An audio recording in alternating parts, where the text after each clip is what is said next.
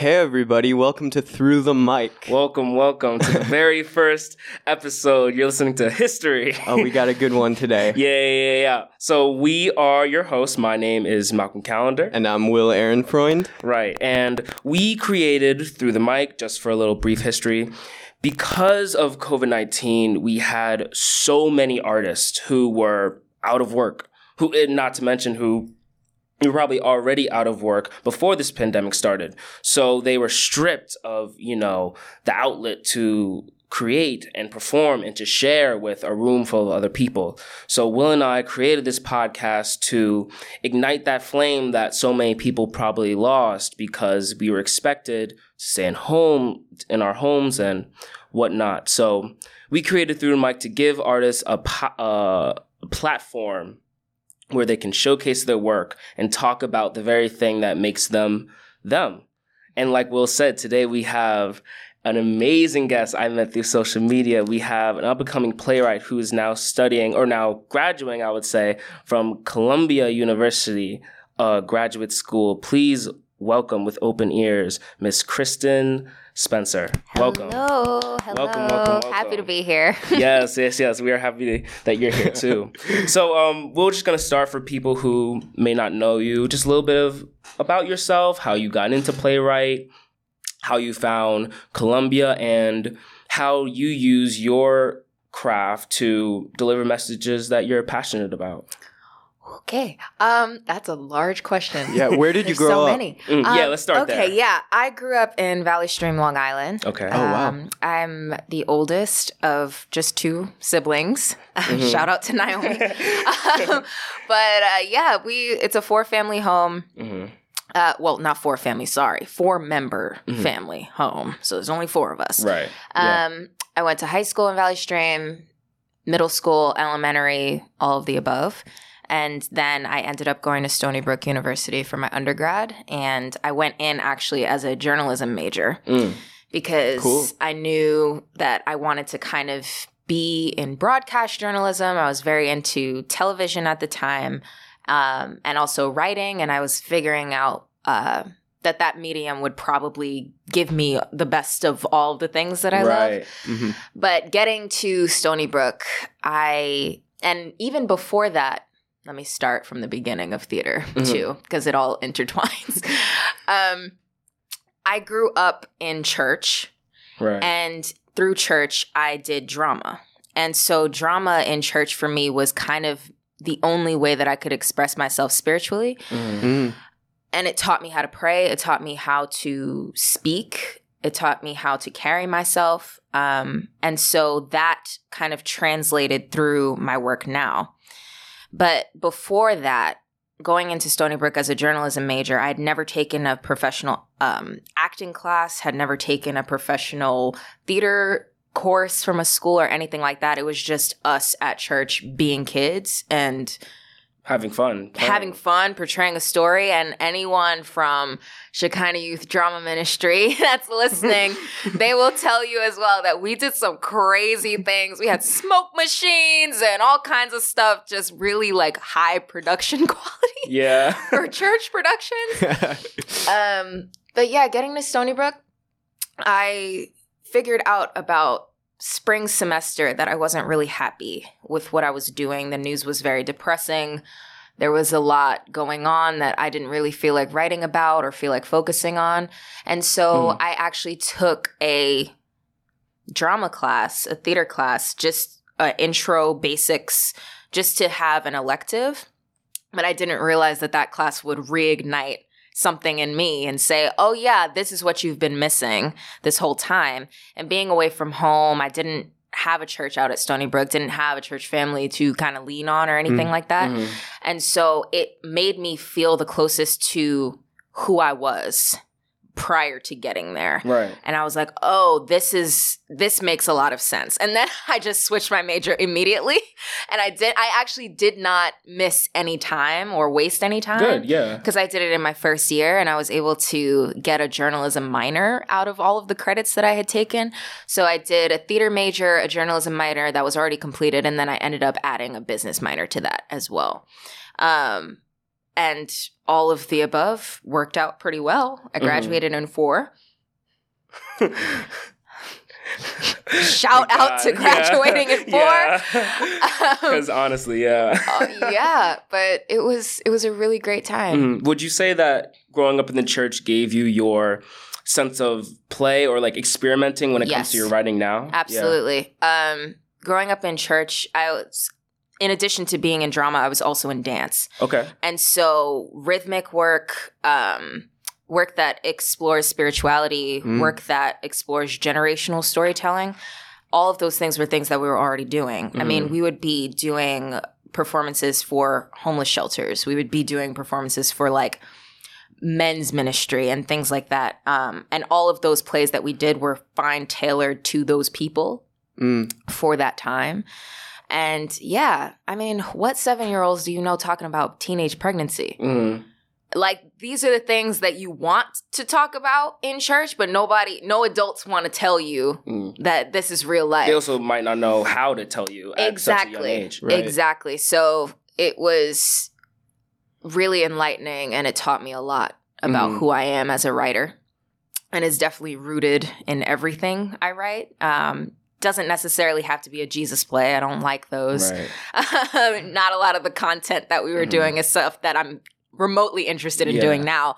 But the root of it in that ancestral, spiritual, other plane is definitely in all of my things. Mhm. Yeah, and I, I really felt that in your play, For Dutch sure. Kings. Um, Um, Be- before we start talking about the play for a second, I just want to point out you said when you first started at Stony Brook, you said you were upset based off of what was happening in the news Mhm. and how that affected what you were studying. So it really is a powerful thing with artists.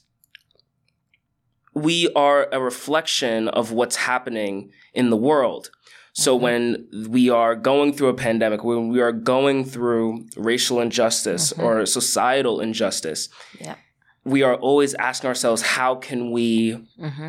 use this to Mhm. how can we how can we make use what we know into making it a better environment because i know toni morrison has a quote where i'm gonna paraphrase this but she Mhm. says in times of darkness that's when the artist gets to work Absolutely. so it's just amazing how we always need to have the survival instinct almost of yes things are down but what can we do to bring things back up and like what you said we saw that in dutch kings Mm-hmm. so why playwriting? How did you? Uh, So that is a good from question. journalism to playwriting. Yeah, yeah. So- specifically Columbia too. There's journalism, and then I went into theater and Mhm. Stony Brook's theater program, which is now extinct, sadly.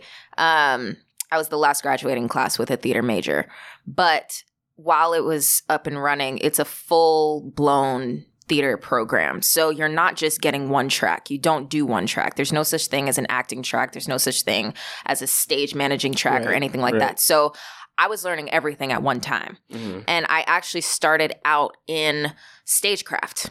That's where my first love was. I was building sets, I was Wow. designing sets, I was literally doing so many illegal things in the basement of Stony Brook's places. Yeah, of course. Because who's trying to give power tools to an undergrad Yeah. unsupervised? But we did it and we made it work. Um, the first set that I built was for American Idiot and it was so much fun. so much fun. Um and we just we just had a great time. And so while i was doing stagecraft and doing design stuff i ended up taking a playwriting class. And it was the most wonderful thing that could have ever happened because it allowed me to express myself in the ways that i loved about journalism originally. And to top it off i had been writing poetry up until then. I was always chronicling my life in mm-hmm. several journals. You can ask my mother. I have volumes upon volumes of my life starting from seventh grade in my room. right. And it's documenting your personal history that really drew me to it. And then I just started writing and it, it never stopped. I was doing that. I actually directed a few things, which was fun. Cool. Um, but I I got that full blown experience, and I actually think that I'm incredibly grateful for that because being a writer requires you to be everyone in the room at the same time. You have to know how to write for a director. You have to know how to write for an actor. Um, you have to know how to write for a set designer. So it's all of those things on one playing field, which I really enjoy.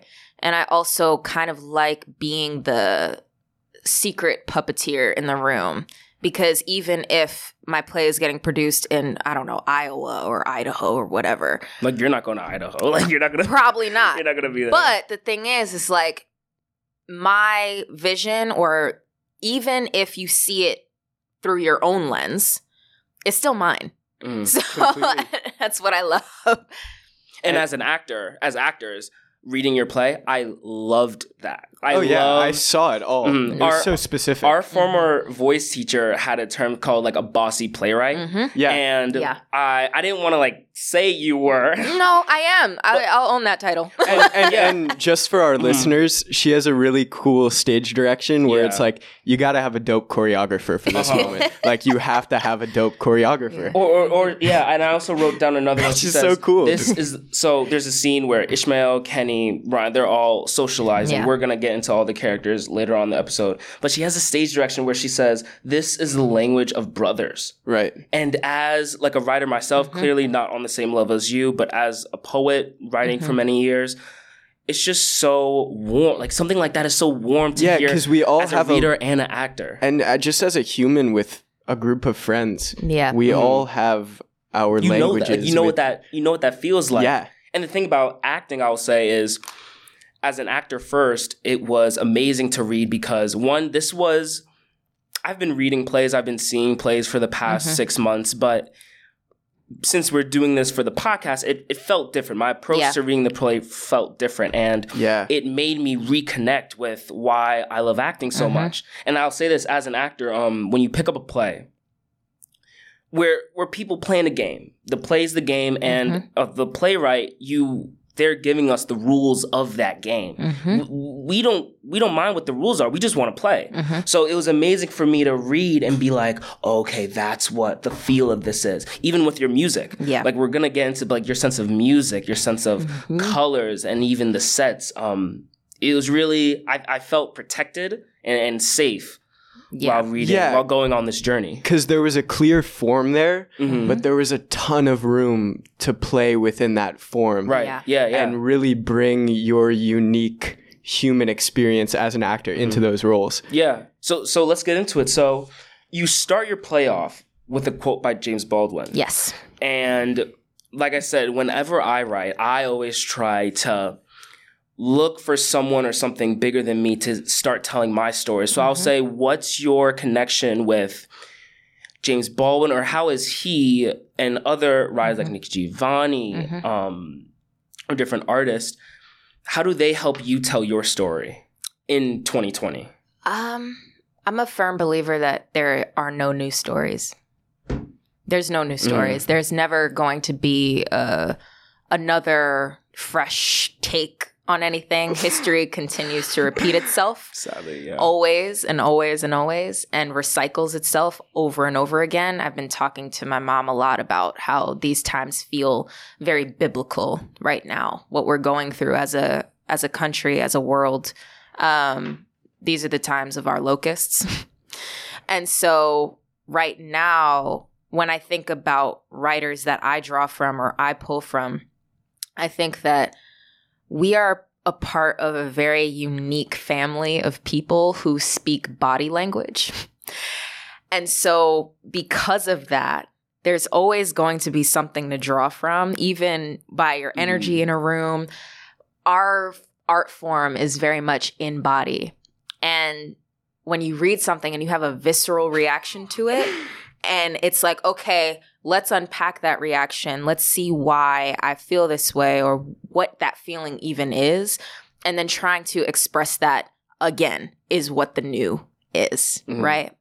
And so James Baldwin is one of those writers for me that anything that I read, whether it be an article in the New Yorker that he wrote, or a novel, or a play, or a this or a that. Um, everything that I've read from James Baldwin is something that has either inspired or informed indirectly something that I did Every time. every single time. And it's that I would say that happens for me with James Baldwin, definitely Amiri Baraka. Um, for sure, Toni Morrison, Maya Angelou. Those are kind of my big four, I would say. But I have even read quotes by my grandmother that I've written down Mhm. randomly on post-its because it just sounded interesting. Mhm. And that too has made it into my work as well. Yeah. So um, that's a very long winded response to just say that I think we would not be good artists if we did not learn from other artists and did not steal from other artists. I say steal lightheartedly, not necessarily copy, but um, we're all poaching from each other anyway. Mhm. Like there's no way so let's say if i am in one of your plays Yeah. there's you're, you're you're a goof if as an artist you don't take notes of other people's Exactly. craft and try to learn something from Yeah. that not just straight up Yeah. like okay i'm like watch my next play be Right. called something similar right. yours I mean, like it's that. so interesting. While Dutch Kings was getting written, Mhm. um, Katori Hall's Hot Wing King was going up. And it was Love so interesting because my friends were like, Did you get the name from Hot Wing King? I said, No, not at all. But it's funny how, even in just like the randomness of it, I still felt, yeah, this is a play with all black men. My play is a play with all black men. And we still decided to use that same word of king. Mm. And that to me was like, oh, that's interesting. I don't know anything about Hot Wing King yet, but I'm going to see that because I know that in some way it's going to inform what I'm doing. Right. Do you get what I'm saying? yeah and you know what Yeah. i think it is i think it's um it's more of a thing about feeling than Yeah. actual straight up okay this and that sounds familiar because we see that with music Yeah. you know For sure. um one of my two favorite songs is overnight celebrity by Mhm. twista and kanye west Yes. but also cause i love you Mhm. oh oh no i literally listened to the song this morning i'm forgetting by um okay i'll look it up but Yeah. it's the fact that so those two songs are probably 20 years apart Yep. and kanye west heard that song and said Mhm. okay i want this sample in my song two completely different Yeah. stories but it's the feeling that it Mhm. gives you so i feel like when if i'm seeing a play that okay these two plays may sound familiar Mhm. it's because they, they deliver the same feeling to Yep. you Absolutely. hmm yeah I'll, I'll find that song later Okay. Mhm. So, talk a little bit about what Dutch Kings is about. Ooh, yes. This is going, I'm going to try to make my mentors proud. I'm never good at it. describing my plays. Right, right. It's tricky. Yeah, Dutch Kings Dutch Kings was born out of my experience working at the National Black Theater Mm. in Harlem for a summer. And I love the energy of Harlem. I love being in the chaos of Harlem, specifically 125th Street. of course It is a circus down there, but it's a circus of like human experience Mhm. and um, the human condition, Mhm. as we like to call it. And so the National Black Theater is stationed in an area where two blocks up, there's the police department. Four blocks over the other way is a medical clinic, like a free clinic. Another couple blocks over is a heroin clinic. There's so many layers of human sacrifice on that same street. And I remember working on a play with them. I was production assistant for it. And um, there was this little boy running, r- like sprinting down the street. And we're watching him and we're like, what's going on? And then we just hear screaming coming. And it's this huge group of kids that are chasing this boy down the block. And I'm watching all of this happen and we're all getting worried. We're looking at each other like, what's going on? Where's the kid going? Why are these kids chasing him? All the red flags are happening. And then they catch up to him and they throw him onto the concrete face first. And one of the like I call them drama mamas, but all of the kind of adults on set kind of run over and pull this little boy out, get him out of the middle of people, and take him and say, Where do you live? I'm calling your mother. I'm taking you home. And that's what started Dutch Kings. um, that experience of watching watching a young boy running. Mm. um and what are you running from and why are you running from it and what are the circumstances and would this have translated if this were a boy on long island? Would this have translated if this were a group of white kids? Would this have translated if we were in a completely different time period?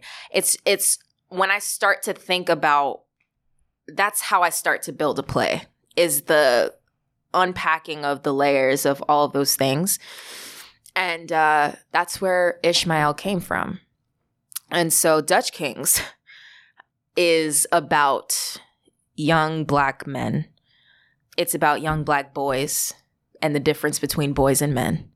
It's about being afraid to the point where you start to react almost irrationally to your fear, but not understanding that your fear is a generational fear not understanding that the carrying of that is um, not necessarily your fault because these are still demons that someone else didn't deal with. And so they steeped you in that womb with all of that trauma. Mhm. And now we're transferring it to another person and another group of people that have to live life and try to figure it out.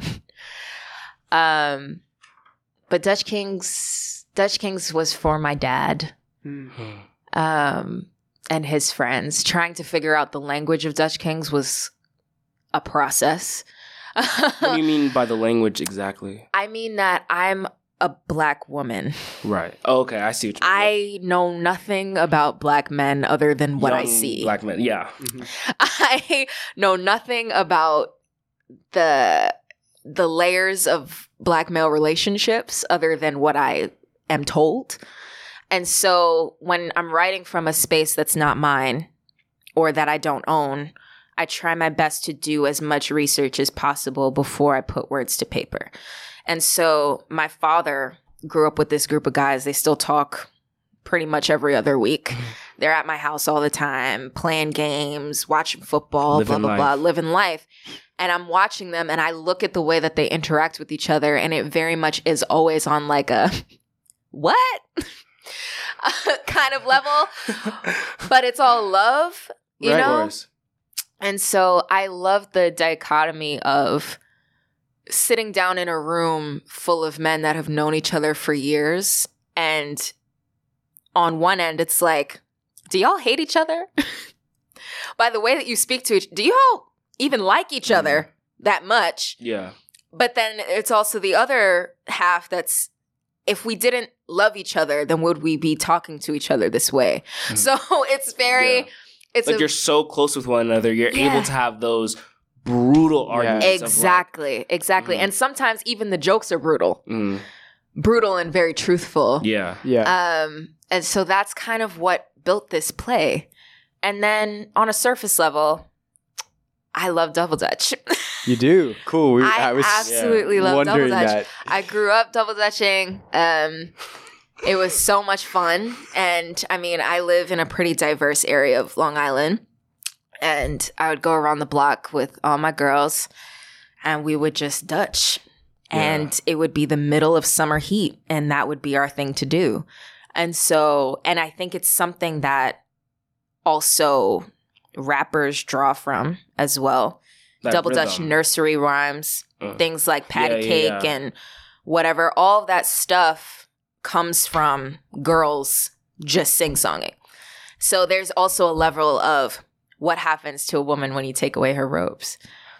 You've taken away her culture, you've taken away her fun, and what falls on you as a black man when that happens. So I said a lot. I apologize, people, if you don't know what the play is about still. But um, it's it's all of those things. Yeah. the the reason why I loved your play so much was because it reminded me of the two artists that I hold dear in my heart. Kadir Nelson Mm-hmm. and Ernie Barnes. Now, Yeah. for everybody who's listening who may not know those two artists, Kadir Nelson, you might know his work because of social media and whatnot, but he designed Drake's "Nothing Was the Same" album. That that cover of Yep. the of him as a man and him as a child. That was Kadir Nelson's work, and Ernie Barnes is uh he was a I believe he was a football player, but turned actor and whatnot. Mhm. And the reason why Dutch Kings reminded me of those two men were they sh- they strove to make art of African Americans living life, Mm-hmm. just enjoying life, not being oppressed, not fighting for equality, but Mhm. being in their areas, in their neighborhoods, at a bar. There, um, I believe it's Kadir Nelson who has a photograph or a painting of a young boy just eating a popsicle. Like that's it. Yeah. Just Mm. just eating a popsicle. And Mm. I I think as a young African African American man, you are taught, but also you're just born with this sense of I need to go out and get it. I Mhm. need to wake up early in the morning and go to sleep late at night. But throughout my day, I need to get it, whatever that Mhm. means. So it was refreshing to see and nostalgic to a Mhm. certain point to see and be reminded of what it means to just smile and laugh as a young Mhm. boy. Now, even though us three know that things take a turn for not so good Mhm. towards the end of the play, but like what you said with your Yeah. father and his friends, there is an overall sense of love. Yeah. And they wouldn't, these four young men wouldn't be talking to each other and treating each other the way they are if it wasn't for that Mhm. community and brotherly bond that they share. And it was so clear. I keep Yeah. on, I feel like I'm like kissing Nah, the- up. but- The purest form of love is truth, and Yeah. sometimes the truth is brutal. it's very brutal. Uh-huh. But your brother deserves the truth always, and I felt that in Dutch Uh, Kings. thank you. Uh-huh. There are a lot of themes, a lot of topics. yeah, Quite a bit. For specifically for black culture. And a couple of those I jotted down were hood years. yeah. Uh, the idea of when you are brought up in a low income area with Mhm. poor education, Yep. over policing, who police officers who may not look like you, hmm there's a sense of this thing called hood years, meaning you are expected to be older than you actually Mhm. are as an excuse, I would say, as an excuse of all the bad stuff that has been happening to you. Yep. And we see that in Dutch Kings with Mhm. There's an uh, do you want to talk I was wondering if you could Yeah. talk about Kenny Yeah, sure. and him leaving. Yeah. So, um, what ends up happening in the play is that Kenny and Brian experience uh, trauma. Um, their father is shot down in the middle of the street at night because some guy thought that he was breaking into his car. And even before that, they grew up in a house of trauma Mhm. with their father beating their mother. Mhm. And so Kenny and Brian end up moving uptown because, or their mother ends up moving them uptown because of all of the things that have taken place over the years. It's time to go. It's time and to get out of takes place in downtown Manhattan, or Not necessarily. So that's a thing too. It's I was like wondering I- spatially, yeah, this is anywhere, everywhere. cool, cool. Um, time wise, everywhere, anywhere. Dope. In my head, I tried placing it, but there's so many, and that's the fluidity of the generational storytelling as well is that this could be my father in his teenage years and this could also be my cousins that are growing up right now and so that's kind of where it lies I was gonna say we are intelligent enough now to when we Mhm. read a play like this, we don't need the No. time and place. I was thinking Yeah. of The Dutchman by Yeah. Amiri Baraka, and I believe the only setting it says at the beginning of the play is A tr- subway. A subway. Yep. That's Yeah. all we need. Yep. So, yeah, yeah. So I'll Yeah. let you continue. But um yeah, Kenny Kenny is a strong one. He's he's an interesting cat. he is hard-headed. He is afraid. Um he's hard-headed because he's afraid. He is the epitome of anger most of the time. And he's angry because of the feeling non protected. I mean, when you back someone into a corner, the only reaction there is is to thrash out Mhm. or crumble. Brian crumbled. Kenny lashed out. So that's kind of the dynamic with Kenny. And I do think that he has, I don't think that it's because there's no good in him. I don't think that there's like a level of him that's not um, loving or caring or anything like that. But I think his innocence got taken away so, so early in comparison to the rest of the boys in a very visceral way. Um, that being the man of the house, all he had up until his father died was a representation of a man beating a woman. Right? Mhm. That's it. And you cut that lesson, those lessons off at a certain age. Your dad is gone. And now who has to take up the reins? Not saying that Kenny is an abuser of women, but I'm saying that Kenny is only taught that love comes in your fists. So that is Voices, yeah. Um, I was really pleased to hear someone telling Kenny's story because it brought the whole idea of Mhm. When I was growing up, I learned from entertainment Mhm. and whatnot that especially if you're African American, there's this idea of making it, like Mhm. like making it. And that implies moving to a Mhm. nice neighborhood, big houses, fancy cars, Mhm. white wife, Mhm. um, a lot of kids, and many riches. And that's the idea of making it. And we see that with Yeah. Kenny in a way and, and his mother. Like they left the hood. Yep. And that right there, it because for a while I've been thinking this, okay. So what if making it Mm-hmm. is staying in your community, Mm-hmm. but using the knowledge Mhm. and wealth that you've gained into changing the Mhm. area you are then, Yeah. that you are in. Yeah.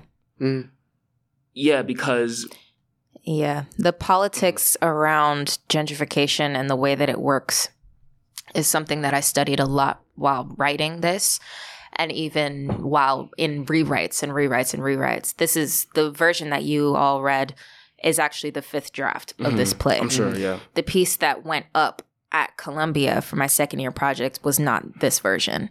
And so, in constantly researching how the effects of bettering a neighborhood has a f- an effect on the minds of the people that are there, Mm. um, even to like the distilled to the smallest thing like self value and self worth. Um, it really plays a role in all of the kind of insidious things that gentrification tends to do outside of the already obvious sweeping things that happen. Um, rent goes up, people have to move out, all this other stuff, getting kind of tighter knitted um, black and brown communities that get forced out. But in general, I think that uh, the idea of making it um, and staying in a community and trying to pour back into the community, I think what ends up happening is that when people get out of those spaces, they hold on tight to the knowledge that they've learned Mhm. and say, You've got to learn it on your own because I did it Yeah. And there's this very big disconnect of Yeah. people. I mean, I was talking to, about this a lot during this quarantine. Um, just I- ideologies around finding mentorship, um, specifically as artists in our very tight knit theater community, Mhm. and the fact that it's so difficult to find someone to talk to you sometimes about just how they did things or put it plainly what opportunities did you get that i'm not aware of because there are conversations be aware that there are conversations happening behind closed doors every Mhm. day um every day. and that's why opportunities are skewed towards certains and, and peoples.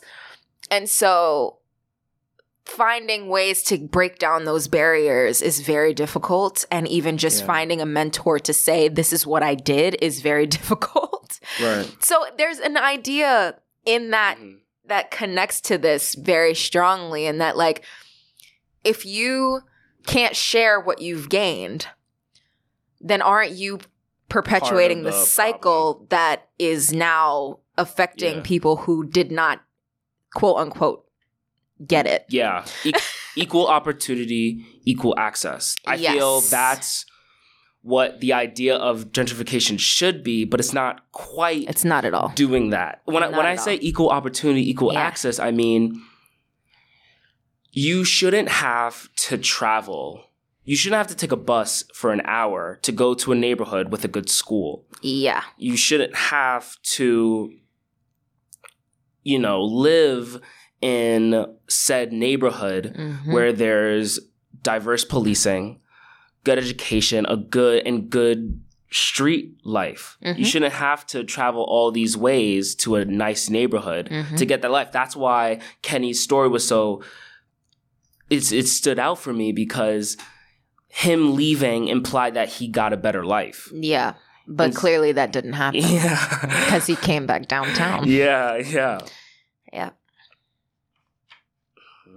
I mean, I have so many things. Um there there are there are clear Oh, I know what I references wanna say, to yeah. pop culture and music Yeah. in in the play.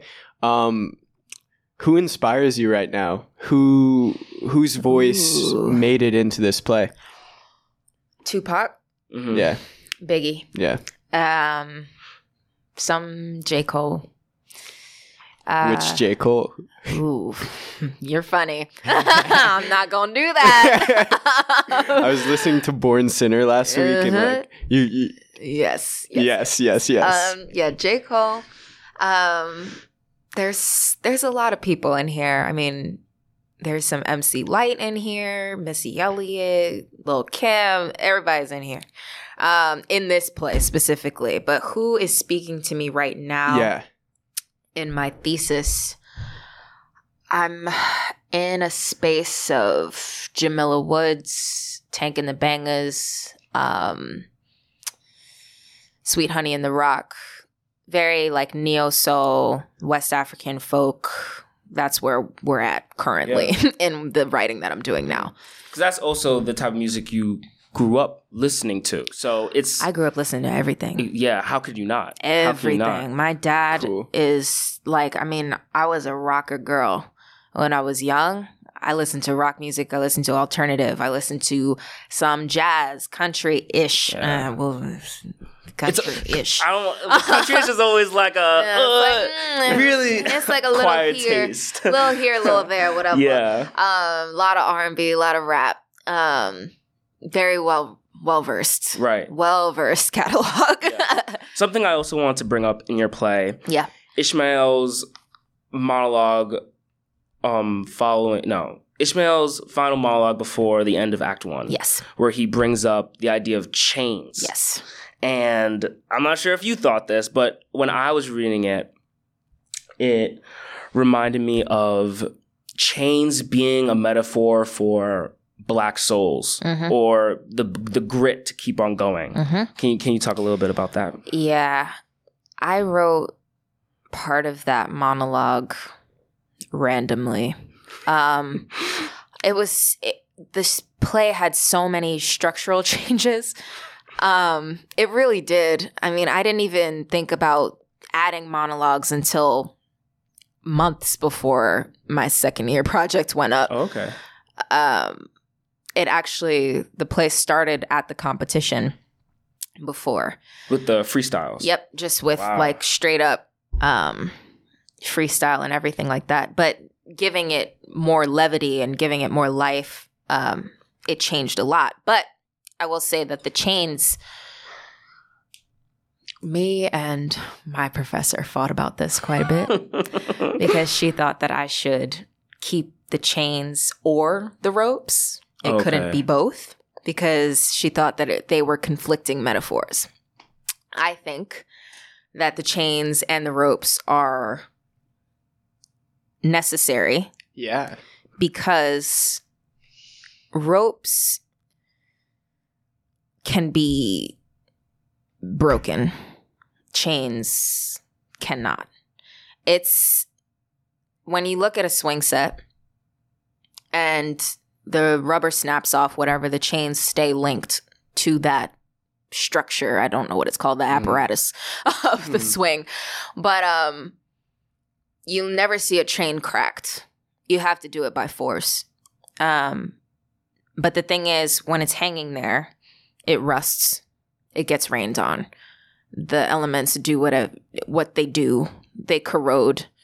Um and so I think that the chains for me was about the the link the link between me past present future the link between my mother my grandmother my great grandmother my great great grandmother um the link of all of the black men that i'm carrying in my body just by me standing here you know? Um it's all of those things. And i think what's so like beautifully sad about it is that as much as they might corrode or rust it takes a long time for a chain to be weathered. Time.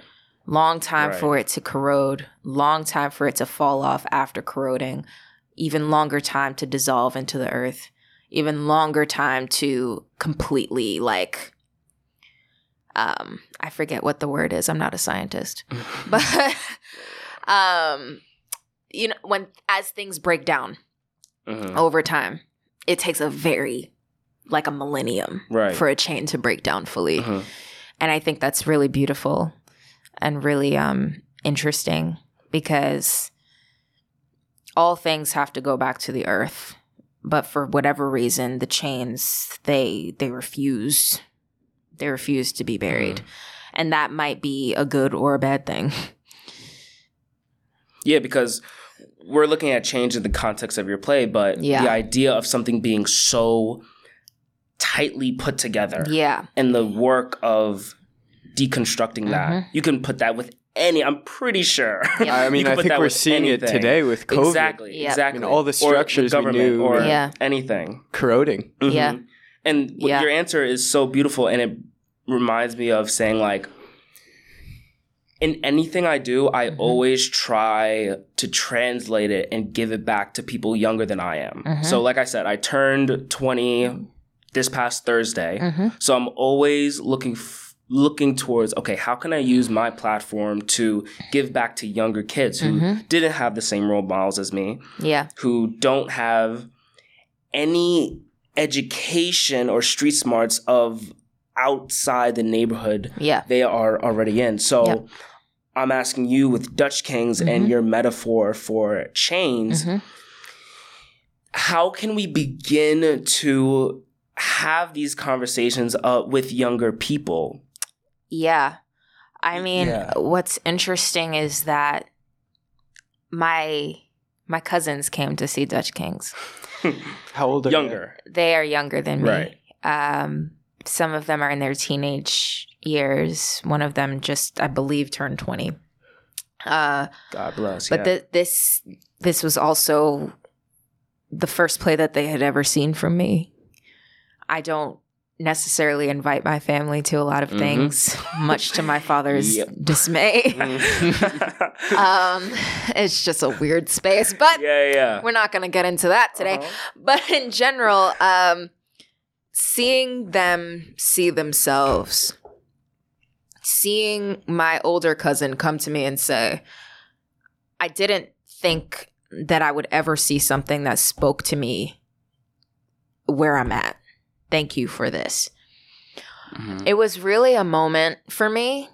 And I think that in that, the conversations that need to be had about life, about real um, structural change, I think that we really need to stop trying to make the world seem like what it's not. What we we have to stop trying to make the world what we wish it could be instead of what we need to talk about right now. Exactly. Yeah. There there's an urgency um in conversation that needs to be had. And these Mhm. are things that are happening in households every day, I'm sure, about what's been going on. But I'm saying that there has to be some level of access um, to work in which people can see themselves. Mhm. And I don't think that that is necessarily available for everyone.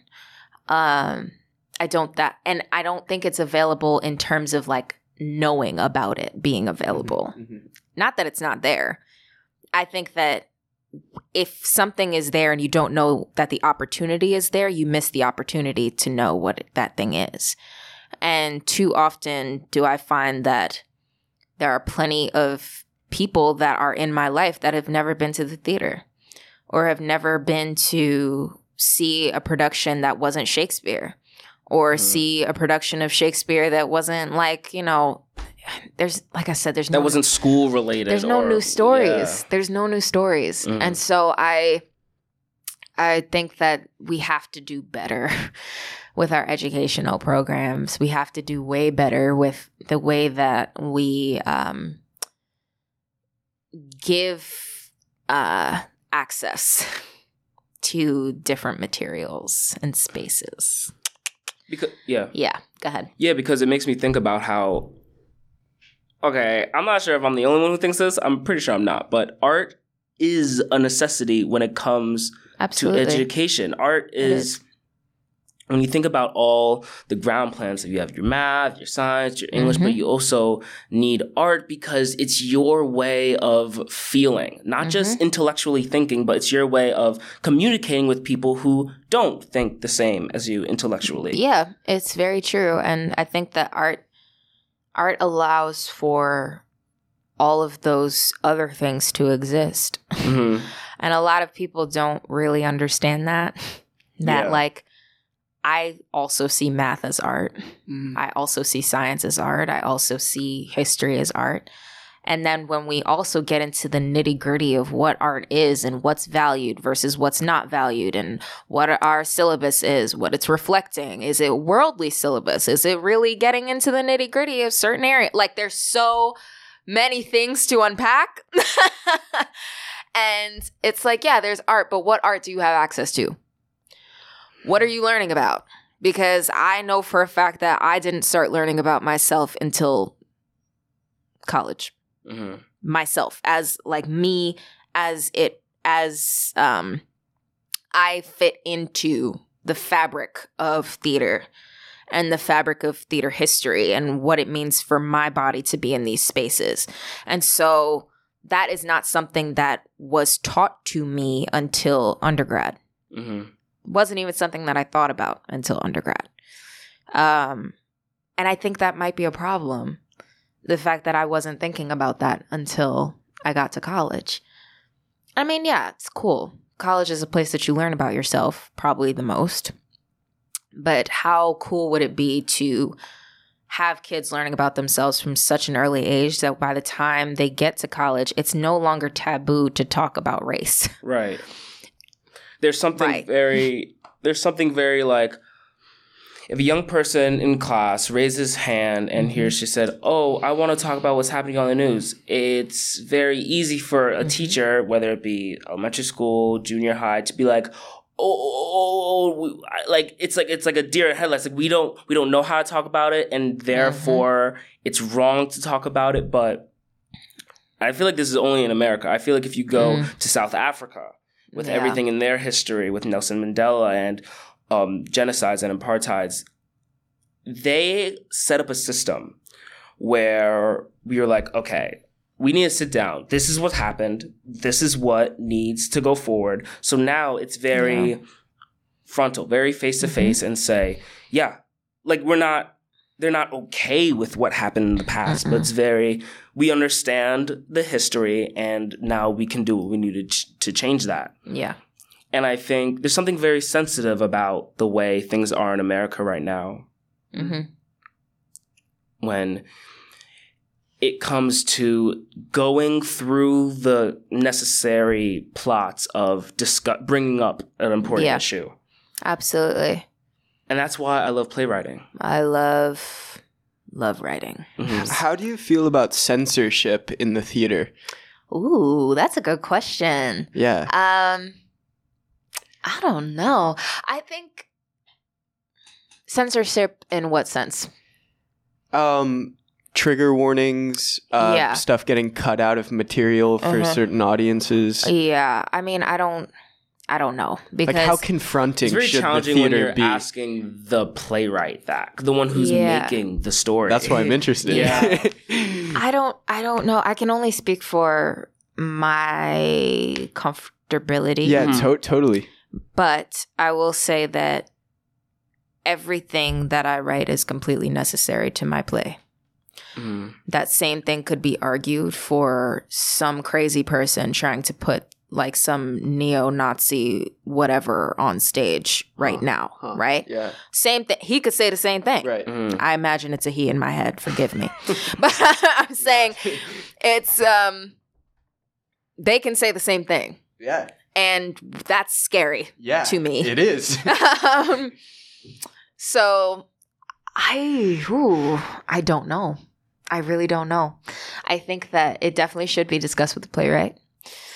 Um, I will say I would have enjoyed a trigger warning at the top of a soldier's play Mm. when I went to see that um, in at Roundabout. Oh. Uh, the gunshots were ringing, and Right. I watched a black man get shot on stage twice in that play. There was no trigger warning, and the shots were loud.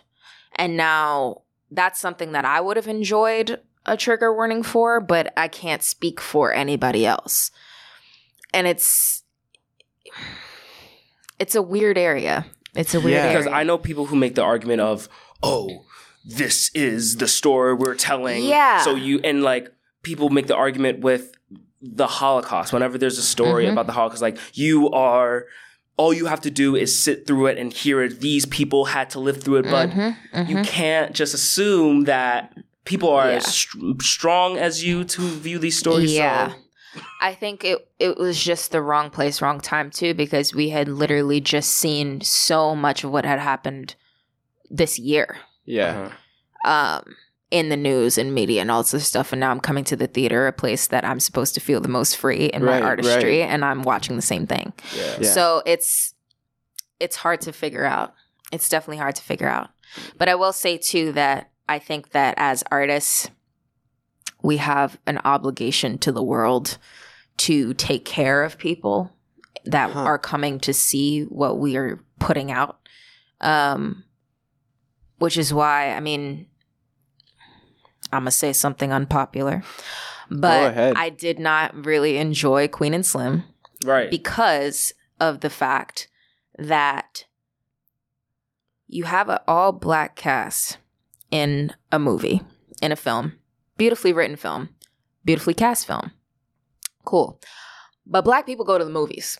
that's not a secret. That's not something that is like that's backed up by numbers, by research, all this other stuff. If there's an all black cast with a dope ass director, we're going to see the movie. Um, but yet that film was not for us. And yet it was trauma after trauma after trauma after trauma after trauma, and I didn't know what I was there for. And so I think that if you know that you're going to be making most of your money off of the backs of the people that you're writing about, then you should be taking care of the people that you're writing about. Um, it's just a thing for me. Mhm. So I don't want to put any trauma on stage without explanation. And I don't want to put any trauma on stage without levity. There has to be light and also dark. Yeah. And yes, there's dark, but the light drives the thing most of the time. Right. Mhm. Right. I, I love the way you worded it. We as artists have to take care of our audience We and, have and, to. and hold them. We Um, must. And it's not always going to be, like you said, light in these stories. It's not always going to be an easy, No. easy to go to a play and get confronted with a, a story like Dutch Kings, Yeah. but it, it's a balance because there's necessary hmm dark and c- confronting themes, but Yeah. there's also things where we have to protect people in the audience that hmm Yeah. may be s- more sensitive to a certain topic hmm or even a certain Yeah. light or sound. Yeah. I, th- I think the thing that comes with telling a story's intent. That's always a Mhm. word Yeah, that yeah. bounces back and forth. Intent, like what does that mean? Oh, Yeah. okay.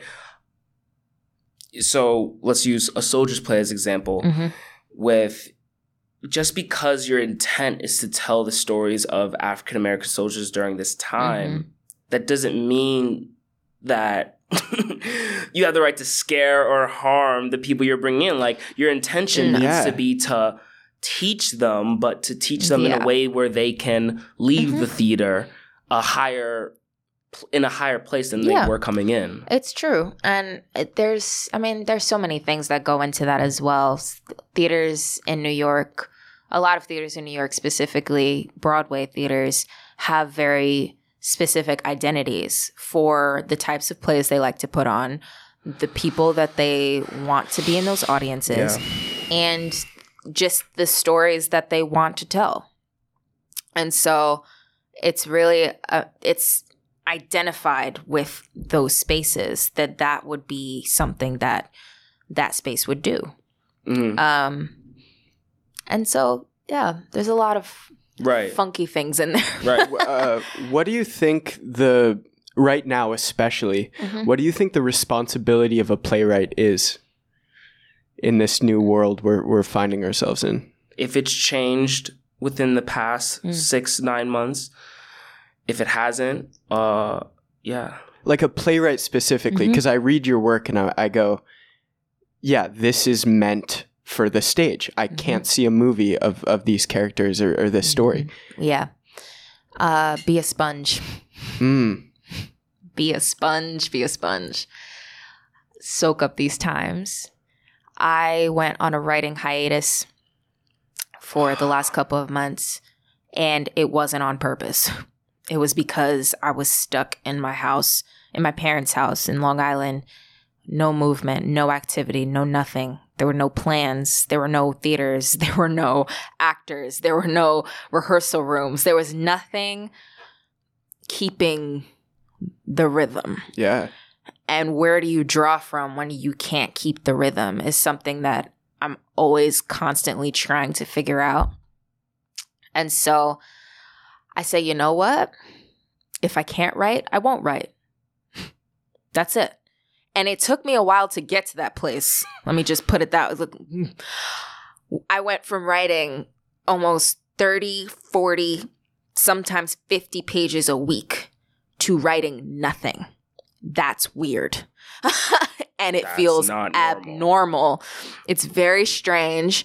And it's very strange to be a creative in a time where you can't produce work that you think is valuable or anything like that. So I took a break and I say, you know what? Instead of fighting against the grain of trying to get back to normal, whatever that even means, I need to pick up what I'm going to pick up right now.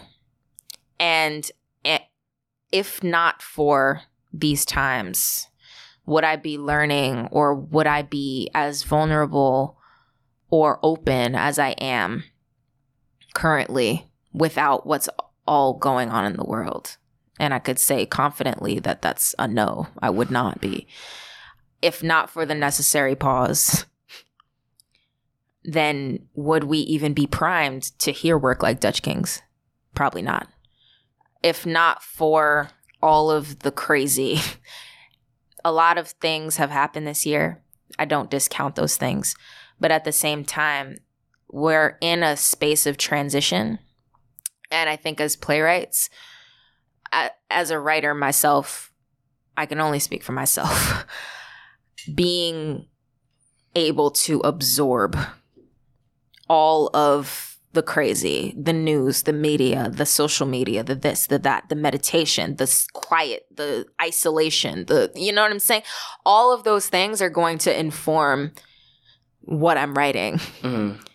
at whenever I can write again.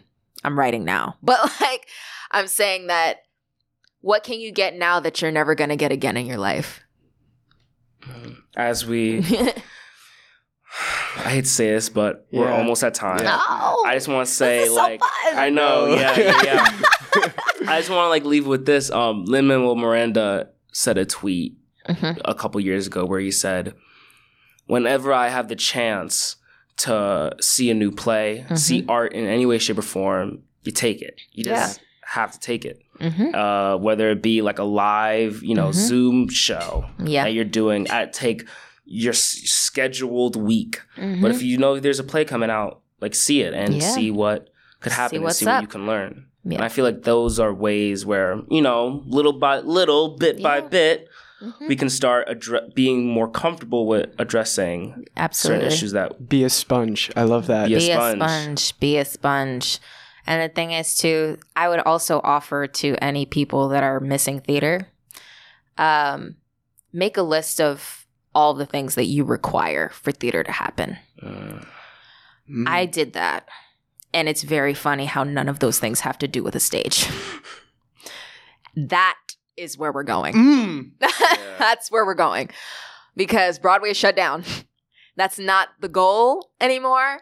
There has to be something bigger and better and more exciting and more fantastical than just being in a dark stage space. Yeah, So, let's find the new ways. yeah.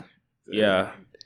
Well, hmm Kristen, we want to say thank you. Thank you Thank you for, for being on having this me. rainy day. This is so cool. yeah, yeah, yeah, to bring some light to I everybody else. This was dope. I really love this.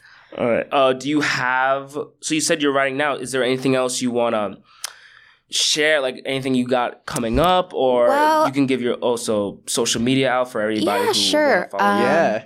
My Facebook page is Kristen Spencer. That's it. Um, and my Instagram page is Miss M I S S Chris K R I S underscore underscore. Um, as far as things coming out, there is a lot of things up in the air right now. but um, the thing that's concrete and on the ground is my thesis coming out in potentially May, early June next year. Uh, it's called 2A2A slash girls. Um, oh, God. I'm saying the wrong title of things. I'm mixing titles. Two by two. I think I s- No, no. it. It's called 2A2A two. two. slash songs that black girls sing on swings when no one is watching. It is a choreo play, and hopefully, it will be touring at public city schools in Harlem rather than just being in a space because it takes place on a playground. Right. So it just makes sense. Yeah. Right. We look forward to seeing. Also, congratulations on graduating. Thank you. Yep. And we wish you the best. Yeah. Thank you so much. Yeah, much love. Yeah. Thank you for coming in. Thank, Thank you. you. Well, All right, so people. That's our time. we hope you enjoyed our first episode of Through the Mic. I'm your host, Malcolm Calendar.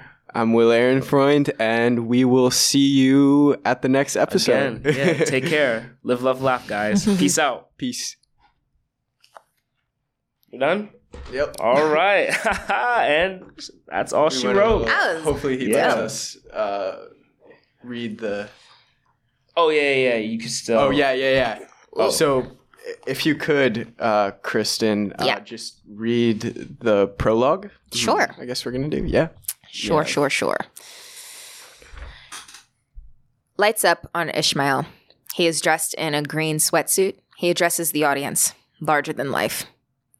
We played in the sandbox. And when I say sandbox, I really mean the PS 15 playground. And by playground, I mean one broken swing we liked because of the sound it made when we tug at the chains and one set of monkey bars. But we were cool. Real cool. Out there on that sandbox all day making music, vibing, jamming. Oh, we was jamming for sure. Nas would beatbox under his breath. Low and dirty. If it had a smell, it would be used cigarillos on a street corner. Brian would spit poetics about shit we would never talk about outside of that playground. I would shake those chains, the girls across the lot dutching, the tick, tick, tick, tick, tick, tick, tick of the ropes, keeping us on rhythm. And Kenny, Kenny would drive his fists in the turf, making what the old folks would call a what you know about that beat. Uh, you too young to know anything about that beat. and we would clown because they act like it was all a big secret, but we already knew we was conceived off of those dusty ass records and cassette tapes in their closets. Nasty. Wasn't no secret at all. Where else they think we got it from? Or or or maybe I can assume they've been trying so damn hard to give us something different, something new. But new is old, and old is familiar, old is timeless. And no matter how hard we try to undo it, redo it, spin it, flip it, remix it, it's all the same. You know how this ends. This is a tragedy. A tragedy. Fallen kings and continued reigns conquering territory, the gods, the haves and the have nots, an anti hero's journey. Uh huh. I could get down with the classics. How motherfucking Shakespearean. How motherfucking Greek of me. Ain't nothing new about any of this shit, but yet here we are. Here you are doing the runaround yet again. That Oedipus and Romeo and Macbeth, all them crazies, those fools were scared straight. Fear somebody screwing them for their throne, their woman, their title, their honor. The list goes on. Fear makes you do some wild things to the point that sometimes just the idea of something happening can force you into a frenzy of stuff that you can't take back. No matter how hard we try to undo it, redo it, spin it, flip it, remix it. I just hope, I mean, for real, I, I just hope that y'all treat us with the same respect that you'd give any Hamlet, Othello, Romeo. Y'all give a lot of leeway to some handsome murderers and crazed lovers and somebody's jealous son. But I assume that that's because y'all all know to some degree they started out as scared little boys.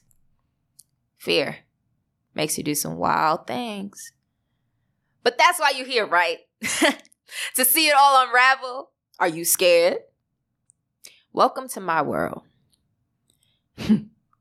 At PS15, us us boys, we were cool. Real cool. The beat of those chains and the tick, tick, tick, tick, tick of those ropes told us so.